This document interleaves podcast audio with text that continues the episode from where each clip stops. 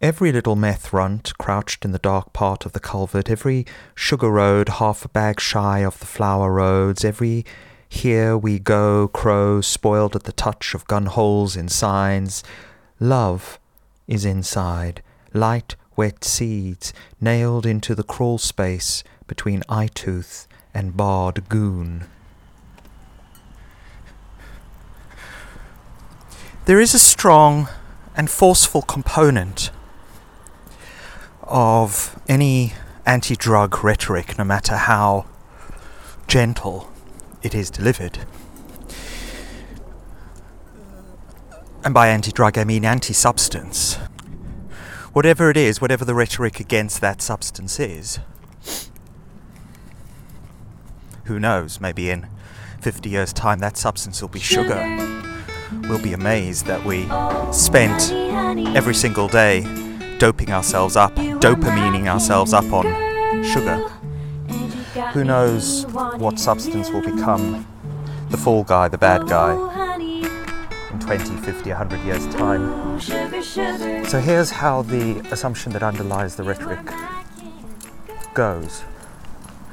As human animals, it's absolutely essential, in fact, a moral obligation to endure or enjoy, if you like.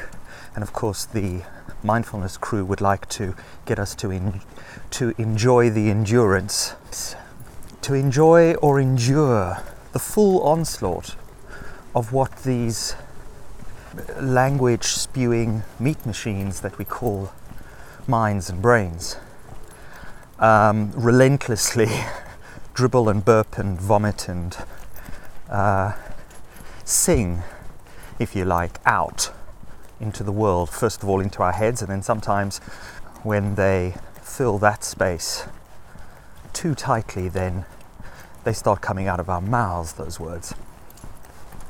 And so the anti drug rhetoric would have it that um, we are, more, each one of us, each human animal, again, I don't know who's necessarily imposing this, but yes, each human animal is morally obligated to endure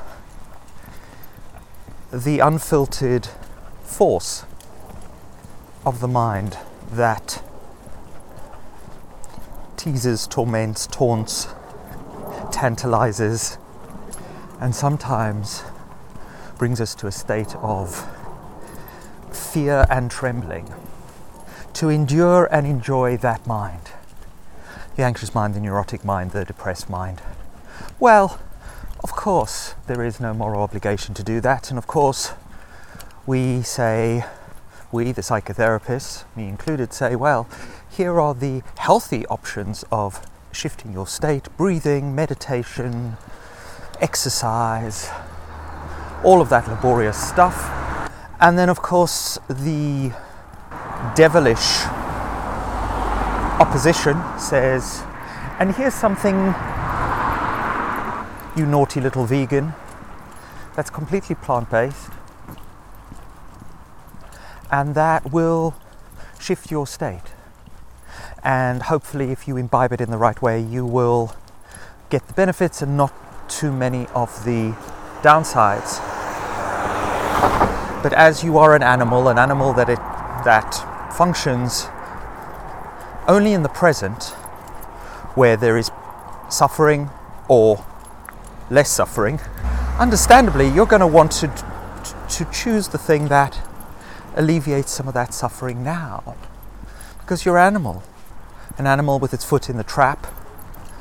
You would say to that animal, Do you want me to hack it out with a chainsaw?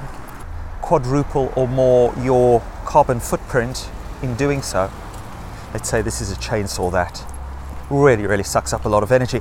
The animal will, will not think twice. Well, the animal in this case, if it's a human being, will certainly not think twice, but the actual animal, the animal without language, let's call, let's call our fellow animals that, the animal without language, without symbolic language, will not think twice. Will say, of course, screw the planet, screw my carbon footprint, Screw all of that. get me the fuck out of this painful vice.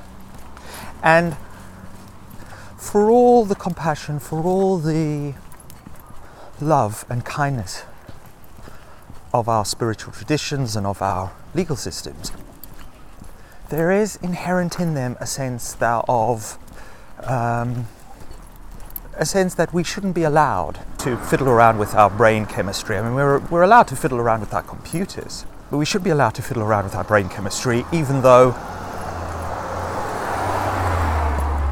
so many substances we ingest through our diet do exactly that. So, but so few of them clarify thought and language, and also, you might say, Sugar, existential quandaries, oh, honey, honey, as this little plant here. you are my candy girl, and you got me wanting you. Oh, Every little meth runt crouched in the dark part of the culvert. Every sugar road half a bag shy of the flower roads. Every here we go crow spoiled at the touch of the gun holes and signs. Love is inside, light wet seeds nailed into the crawl space between eye-toothed and barred goon. Heck does that mean? I wonder about that a lot. Right all these other girls are tempting, but I'm empty when you're gone, and they say, Sugar.